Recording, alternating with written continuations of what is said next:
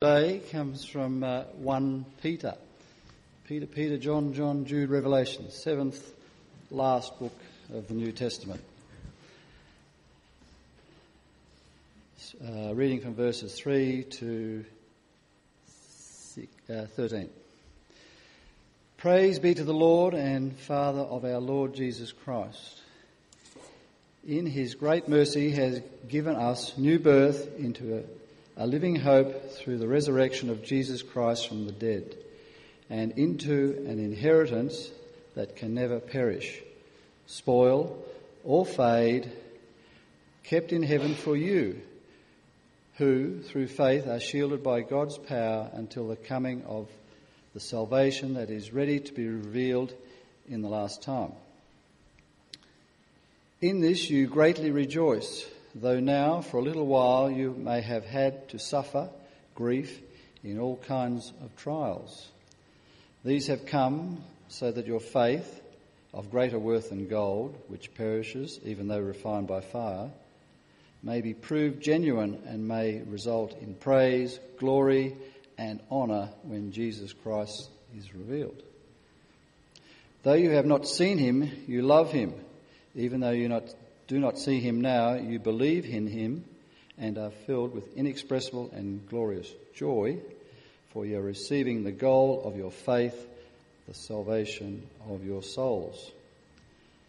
Concerning this salvation, the prophets who spoke before the grace that was to come to you searched intently and with great care and with the greatest care, trying to find out the time and circumstances to which the Spirit of Christ in them was pointing when he predicted the sufferings in Christ and the glories that would follow.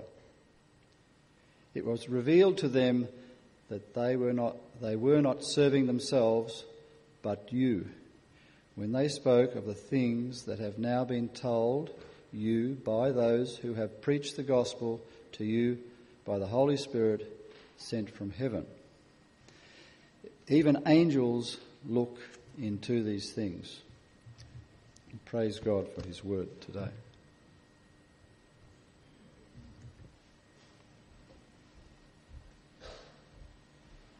Well, we're going to continue. Continue with the reading from verses 13 to 16, all right? So uh, let's continue. Therefore, prepare your minds for action. Be self controlled. Set your hope fully on the grace to be given you when Jesus Christ is revealed. As obedient children, do not conform to the evil desires you had when you lived in ignorance. But just as he who called you is holy, so be holy in all you do. For it is written, Be holy, because I am holy. Well, let's pray. Father, we thank you for your word. We thank you that we can read it freely in this country. We pray that your Holy Spirit will empower us to understand this word and to practice your word in our lives. Lord, I ask for your blessings for me as I preach your word to your precious people. Would you forgive me my sins and use me as an instrument in your hands? In Jesus' name, Amen. Dear friends, the uh, big news item in the sporting world this past week was about the cycling champion Lance Armstrong. Now, I like to take my bike out for a ride, but I know that there are some very serious, serious bike riders in this church. I mean, I might struggle cycling up uh, Surrey Hills uh, on Warrigal Road, but I know that others are very fit and able to do so. I also know that some people in the congregation here, in the church here, are very interested in cycling. And uh, the big news item, sadly, this past week was about Lance Armstrong, who was found using drugs. What a sad situation for him and the cycling world. As a result, the 19, uh, 1999 to 2005 tour uh, for France races will have no winners, no winners attributed to them. Lance Armstrong has been stripped of all the medals and his name will effectively be erased from the books of cycling history. I watched with sadness uh, that press conference, with sadness. because it is a sad end in the sporting life for someone who is well respected and who has perhaps trained so hard and worked so hard to come to such a tragic end. So the question is, does it matter the way we live our lives? Does it really matter? We can all start well. It's one thing to start well, it's another thing to finish well. We can all start a race, it's another thing to actually finish the race. Does it really matter how you and I live our lives? Well, we're going to look at this topic this morning holy living. Does it matter? Does it matter? Who really cares? That's the question, isn't it? Who really cares about holiness today in our own lives and in this world? Well, the Apostle Peter, this is going to be our text this morning, says this Therefore, prepare your minds for action. 1 Peter chapter 1, 13 to 16. Be self controlled. Set your hope fully on the grace to be given you when Jesus Christ is revealed. As obedient children, do not conform to the evil desires you had when you lived in ignorance. But as but just as he who called you is holy, so be holy in all you do. For it is written, Be holy because I am holy. Uh, Peter says, therefore. Let me uh, recap uh, because this word, therefore, Peter connects us with what has been said in the preceding section. We know that. As believers in Christ, we can rejoice because God has called us to Himself he has given us a living hope through the resurrection of Jesus from the dead. Yes? Amen to that. He has given us a living hope. We can rejoice. Our faith will be tested by various trials. It will be refined like gold. But in the end, it strengthens us. It makes us strong. It makes us committed to see God's plan being made manifest in our lives. And it strengthens us in the end because we know that our God will carry us through every trial and every testing that comes our way. And we have a glorious future which includes for us an imperishable inheritance that God has kept for us that one day we will enjoy to the fullest. We see this, we saw this last time a few weeks ago. We have an inheritance kept in heaven that is incorruptible it is undefiled. It is unfading. And Peter is not teaching us that suffering is good in itself. There will be pain in the midst of our suffering, but there is also going to be joy. And the ultimate joy of that is the inheritance that is ours, kept by God in heaven for us as people. And then further, we noted also that we have a great Savior, a living hope. The resurrection of Jesus Christ has given us a living hope from the dead. The ascension of Jesus Christ into the right hand of the Father means that Christ is now doing a work for you and for me, for God's people all over the world. And that is that He is interceding on your behalf and mine with the ascension of Jesus and His intercession. And then we know through scriptures that Jesus Christ will one day return. Yeah? Amen. He will one day return. And that's going to be a great and a glorious moment for all of us to rejoice. And then Peter says this that we have the praise, glory, and honor that God will give to us, a threefold tribute that God gives to those who continue on in that journey. And then we have this inexpressible and glorious joy. And this message, Peter said, is this that it has come by the prophets. They, the prophets, they prophesied the grace to come, they searched, they investigated, they were keen to find out about this plan, and even angels longed to look into this salvation. I uh, recall mentioned in this passage, Luke chapter 2, the angels were there with the birth of Christ. And the goal of our faith is the salvation of our souls. So within this context, within this incredible context of what God has done and what God will do for us in the future, the Apostle Peter says, therefore do something now in response to God's grace to you and to me. So live in response of the fullness of grace. Isn't that amazing? This is what God has done for you now. He has blessed you with incredible blessings. He has given you a living hope because you were dead in your sins. He's given you an incredible inheritance that is kept in heaven.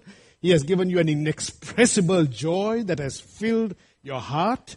And now he says, in response to everything that God has done, therefore live your lives now in response to that grace. And Peter says this it's a massive challenger in this passage. I don't think it's an easy passage. We can read it, but I think living it is a massive challenge, right? Okay, I think living out this passage is a massive challenge to be holy. All right. So Peter says uh, there's threefold action here. Gird up the loins of your mind. Be self-controlled or sober-minded.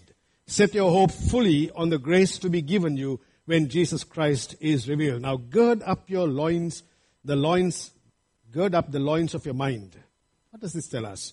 See, this call to action is in keeping with the journey metaphor Peter employs throughout, having already addressed this epistle or the letter to the pilgrims of the diaspora. Often along the journey, pilgrims must be encouraged to pick up their pace. And in the first century context, both men and women wore long flowing robes. And when they needed to pick up pace, it would involve tucking up one's tunic or robe, girding up, so to speak, so that you can run and walk faster. Now in Sri Lanka, I used to wear what they call a sarong. I have one at home and I haven't uh, worn it much in Australia, I must say. But uh, when I was growing up as a young guy, I always wore this long sarong. It's nothing new in Sri Lanka. And I tuck it up here and put it here and I used to fold it up when I needed to run. I always run around with this sarong. I must say it's quite a nice garment actually. Wouldn't it be nice one day to wear it on a Sunday and come here, eh? A sarong. Wouldn't want to tuck up the sarong, but certainly it would be nice to wear it one day. But this, this kind of long robe that people used to wear, they used to pull it up so that they could run. And for example, even soldiers, when they had this long tunic, they tuck up that tunic, belt it, with, uh, put it under their belts so that they are ready for action. They are ready for war. And Peter uses this metaphor to challenge the readers to prepare their minds for actions. For action. And Peter speaks about the mind. Why the mind, friends? See, the English word nouthetic or noutic uh, comes from the Greek word nous, which is often translated as mind. And with the entrance of sin into the world, the entire human person, including all of our faculties, are affected by sin. Our minds are fallen, and our very ability to think has been seriously weakened by the fall. Uh, Adam, the first person created, would have had an in- incredible sharp mind. Uh, his IQ level before the fall was perhaps off the charts. right? A massive IQ level. But he lost the, the capacity to rationalize well with his mind when he fell into sin. He lost it. Now I must say this, though we have fallen, it does not mean that we no longer have the ability to think. Right? As Christians, we ought to exercise our minds. Uh, those students who are studying for your exams, you're going to exercise your mind big time this coming few weeks, right? You are studying hard, you're exercising your mind, you're training your mind, you're thinking, I hope. You're trying to work out this thing this science subject, this English uh, exam that you're going to do, whatever it is, you're exercising your mind. So we do spend a lot of time doing physical training, right? Uh, I don't know how many of you go to the gym. Maybe there are, I, I do know some people go to the gym. Uh, I was there last week. I must say, boy, oh boy, I struggled. I struggled to do those weights. And my son is so good at pushing his father. Come on, dad, you can do it. 30 kilos. Ah, oh, man, I'm struggling here. You see, we go to the gym because uh, we want to be fit, we want to work hard, we want to get that heart rate going to 140, whatever. Anyway, doesn't matter, right? I want to be pumped up. Training our physical bodies. What about our minds? What about our minds?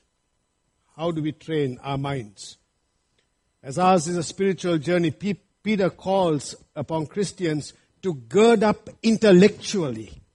To gird up our minds is to have a healthy mind that is driven by a passion to honor God as Christians and to bring glory to God in our lives. That is the goal, my dear friends, of the gospel. That's the goal of the Christian life is to bring glory to God in our lives. To gird up our minds is to have a healthy mind. And when Peter refers particularly to the loins of one's mind, loins signifying the source of vitality, he is calling upon us to harness not merely some strength of mind, but the core of our intellectual powers for the faith. Girding up our minds is vital for the pursuit of holiness. We are brought back to this inseparable pair of knowledge and godliness, holiness, as we gird up our minds. Simply put, someone said, a slack, undisciplined mind will not produce godliness. A slack, undisciplined mind will not produce godliness. To rationalize, to understand the issues of life from a God given perspective. No wonder the Apostle Paul says this, Therefore I urge you, brothers, in Romans chapter 12, verses 1 and 2, in view of what? God's mercy to offer your bodies as a living sacrifice, holy and pleasing to God. This is your spiritual act of worship. Do not conform any longer to the pattern of this world, but be transformed by the renewing of your mind. And then you will be able to test and approve. Now, R.C. Sproul, um, writing, uh, he says this about this uh, whole aspect of uh, mind and life. Christians are called to, to be uh, light of the, to the world, to show a more excellent way dedicating our lives to the glory of God, we have to relearn things from a new perspective. We need new values. We need to train our minds so that we begin to think God's thoughts after Him. I'll come to some practical things later as we move on. See? Thinking about these things, new values, new challenges, because you're a Christian and you start thinking differently. Do you see that? Because when you start thinking differently, you start acting differently. Your lifestyle is going to change. It's going to do a complete turnaround. So, the best way to help our minds function in the way that honors God and glorifies Him is to get into studying this word as well, applying and knowing this word in our lives to have the wisdom that comes from this word. As it impacts our minds, it will impact my life, it will impact my outlook, it will impact my lifestyle. Now, my dear friends, we know that the decisions we take in life do have consequences. Lance Armstrong decided to take drugs, he had to pay a severe consequence for that. Right? We know that the decisions we make in our lives will have long term consequences. Example if you're thinking of going out with a non Christian, it's a matter that you have to deal with, right? You know, God's word tells you something. Are you going to do something completely different? Oh, we can't be legislating here for anyone, right? But you need to make up your own mind before God. Your mind, thinking, acting, responding. How does this fit in with God's plan? How does this fit in, for example, with God's plan for my life? for my present life and for the future? Who do I hang out with perhaps in my life? How does that impact my Christian lifestyle? We've got to work these things through. It's not easy. It's a massive challenge. The career that you choose in your life will have an impact on, on how you're going to live your life here on earth. The way we handle our monies, the gifts that God gives to us, the way we use our very lives to serve God. And Peter says, prepare for action. And then he elaborates. The word used here, he says, be self controlled or be sober minded. The word that is used here literally means not to become intoxicated, not to get drunk. Now that's the word. But applied here, it has the meaning of not getting drunk with the influences of this world. Be sober minded. Uh, John MacArthur has a good uh, spell on this one. He says this sober mindedness is the idea of spiritual steadfastness, of spiritual control, of clarity of mind, of being in charge of your priorities, of having discipline of heart, discipline of mind, balanced life that is not intoxicated with the various allurements of the world around us. It is a well disciplined life. Hard work, isn't it? Right? It is hard work. A well disciplined life. Wow. Sober mindedness as the idea also of being self controlled. Says this basically, to have self control means that we behave in a manner appropriate to the given situation. It means we differ when it is appropriate to differ. It means we speak when we need to speak. It means that we control our tempers and do not blow up every time things do not go our way. It means that we ignore the minor mistakes of others instead of trying to prove that we are always right. Do you see that? Do you get a temper tantrum when things don't go our way? See, we ought to think with clarity and act appropriately by keeping our minds alert, by guarding our minds from the temptations and the influences that always come our way. It is exercising clear judgment. And Peter continues to show us further how this should be worked out. He says this As obedient children, do not conform to the evil desires you had when you lived in ignorance. What's Peter saying here? You are now children. See that? As children, you are a child of the true and living God. God has made you his child. And he has brought you from darkness to light. You were ignorant in the past. You didn't know these things. But now you have no excuse. That's what he's saying. Your life has been changed. You are now a new creation. Do you get that? The old has passed and the new has come. And God has done this. He has taken you and He has given you a new life. Wow. And He's given you a new heart. And He's given you a new vision. And He's given you a new meaning. And He's given you a new purpose for living. This is what God has done. So, as a child, Peter now addresses them as obedient children. Now, as parents, come on, parents, phew, don't we struggle with this issue of telling our children to be obedient? Now, have you done this? Have you done that? Have you done this? Why have you not done that? Right? The list goes on, isn't it? And we want our children to be obedient in the Lord. And Peter is saying, as obedient children, do not conform to the evil desires that you once lived in. Forget it. Clean cut. You can't have your, your, your foot in both camps. Part of the world and part of Christianity. Either you've got to choose and make either Christ is our Lord or is not. I, am not saying I've got it all made. Please don't get me wrong here. I struggle with it, okay? It's a massive struggle. It's a massive issue.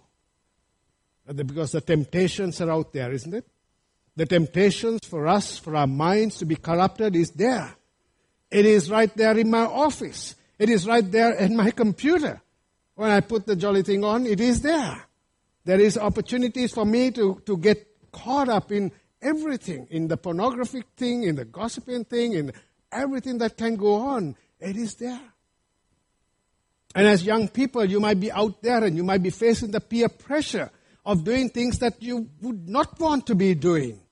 And it's, it's completely against God's plan for your life. But you're deliberately choosing to do it. And you will have to pay, face the consequences. Right? Just as I would have to do it as well. So, this holiness thing is a good thing. because God wants the best for you.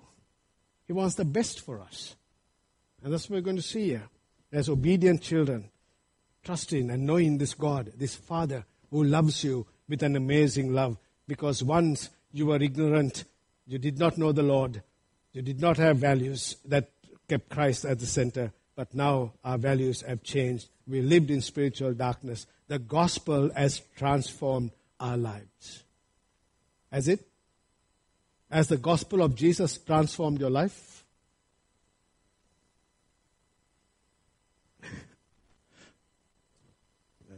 Um, Jerry Bridges, this guy is a, he's a great writer actually. He's written this. Uh, it is the gospel that continues. It is the gospel that continues to remind us that our day to day acceptance with the Father is not based on what we do for God, but upon what Christ has done, did for us. Right? And Jerry Bridges speaks about this gospel driven sanctification when he discusses this aspect of sanctification. Now, this word sanctification sounds very big. It's basically mean to be made holy, right? And he speaks of two kinds of sanctification. He talks about a definitive sanctification, that is, when you become a believer, when you become a believer, you are made holy. Like that. Right? That is the gospel of grace. You are saved by grace through faith alone, through Christ alone, by grace alone. The great reformed uh, teachings, right, of the Reformation. Sola gratia, grace alone. Sola fide, faith alone. Sola Christos, Christ alone. And when you become a believer, Jesus takes all your sin and he puts it upon himself and he declares you righteous and you are made holy. Definitive sanctification. Bang. But then he also speaks about another sanctification, and that is progressive sanctification. That is, along the way, along the way, this Christian journey, we sin, we fall, we mess up, we make mistakes. We say things we shouldn't say. We do things we are so ashamed of. Right? It happens, doesn't it? Is there anyone who can claim sinless perfection here this morning? Don't raise your hand, please. Come and see me afterwards. I like to know what your secret is because I haven't achieved it. Right? See, the gospel of Christ as tra- transforms, but it's a progress. It's a work in progress. And this involves a desperate, by difference, it involves a desperate dependence on Christ for the power to do these things. For we cannot grow in holiness by our own strength. We cannot do it by our strength. As Jerry Bridges writes this, we must always keep focused on the gospel because it is in the nature of sanctification that as we grow, we see more and more our sinfulness. Instead of driving us to discouragement, though, this should drive us to the gospel. It is the gospel believed every day that is the only enduring motivation to pursue progressive sanctification, even in those times when we don't seem to see progress. That is why I use the expression gospel driven sanctification. That is, that is why we need to preach the gospel to ourselves every day. When is the last time you stood in front of the mirror and preached the gospel to yourself? And uh, your people in the house go past the bathroom and say, What's going on there? Are you okay? You don't need to stand in front of a mirror. You can do it all the time. Preaching the gospel to ourselves will show us our sinfulness and it will show us Christ. That's the progressive sanctification. You see, this, this living this holy life is not of works. It is not of legalism. Holy living is not legalism. I must say this. It's not something that burdens you with the law. That is, that you keep whacking yourself or your family members with the commandments and making them and you feel miserable and guilty and terrible. That's not what it is. None of us have kept the Ten Commandments perfectly. Only Jesus did. It is not following a set of principles that can make you holy. Wow, I followed 10 principles of so and so's whatever, and I'm now holy. It doesn't work that way.